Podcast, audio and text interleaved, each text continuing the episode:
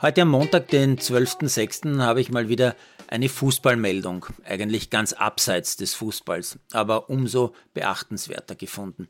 Karina Wenninger ist hoffentlich allen ein Begriff. Gebürtige Steirerin, die schon mit 16 zum FC Bayern auswandert, unter Anführungszeichen, und später dreimal deutsche Meisterin wird im Fußball. Heuer gewinnt sie mit AS Roma auch noch die italienische Meisterschaft. Wenninger spielt 127 Mal für die österreichische Nationalmannschaft und steht unter anderem bei der EM 2017 im EM-Halbfinale. Diese Weltklasse-Fußballerin hat soeben ihre große Karriere beendet und wird im ÖFB im Bereich Frauen-Bundesliga im Management tätig sein. Und sie hat gerade gezeigt, dass sie nicht nur als Fußballkapitänin Verantwortung übernimmt, sondern auch auf dem Spielfeld des Lebens.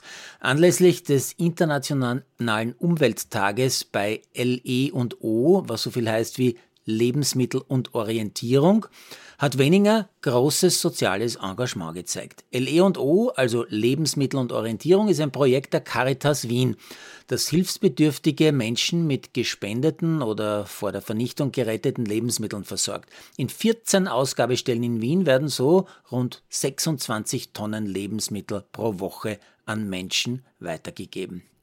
Und mittendrin war kürzlich Karina Weninger bei der Ausgabe, nämlich in Favoriten am Kendlerplatz, als neues Testimonial von Share, einem sogenannten Social Impact Unternehmen.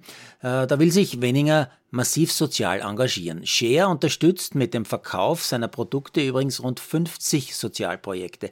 Bei welchem Projekt die in den Produkten quasi im Preis enthaltenen Spenden ankommen, das kann man ganz transparent durch das Scannen eines QR-Codes verfolgen. Und ja, das war jetzt kein Sportbeitrag in meinem täglichen Sporttagebuch, aber eine Sportlerin, die weiß, dass sie als großes Vorbild für viele junge Fußballerinnen und junge Mädchen dasteht und diese Vorbildwirkung nicht nur erkennt, sondern auch sinnvoll einsetzt. Ich kann nur sagen, bravo, Karina Wenninger. Ja, und was mir der Montag auch noch bringt, ist Kopfzerbrechen darüber, dass Peter Stöger neuer Sportdirektor bei der Admira werden soll. Warum macht das der Stöckse? Warum geht der in die Südstadt? Ich war heute wieder dort, so wie jede Woche, habe von der Leichtathletikanlage, wo ich meinem Enkel zuschaue, hinübergeschaut auf die Abbruchhütte, die sich Stadion nennt. Dahinter diese Container, die sich Kabinen nennen oder Büro oder ich weiß nicht was. Okay, die Admira hat noch immer sehr viele Nachwuchskicker, die sehe ich auch jede Woche.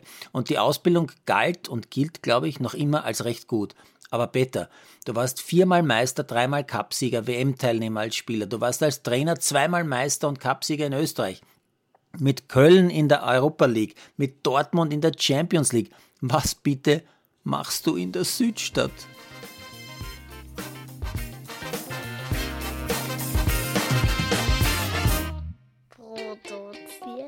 Malderino Chiesens.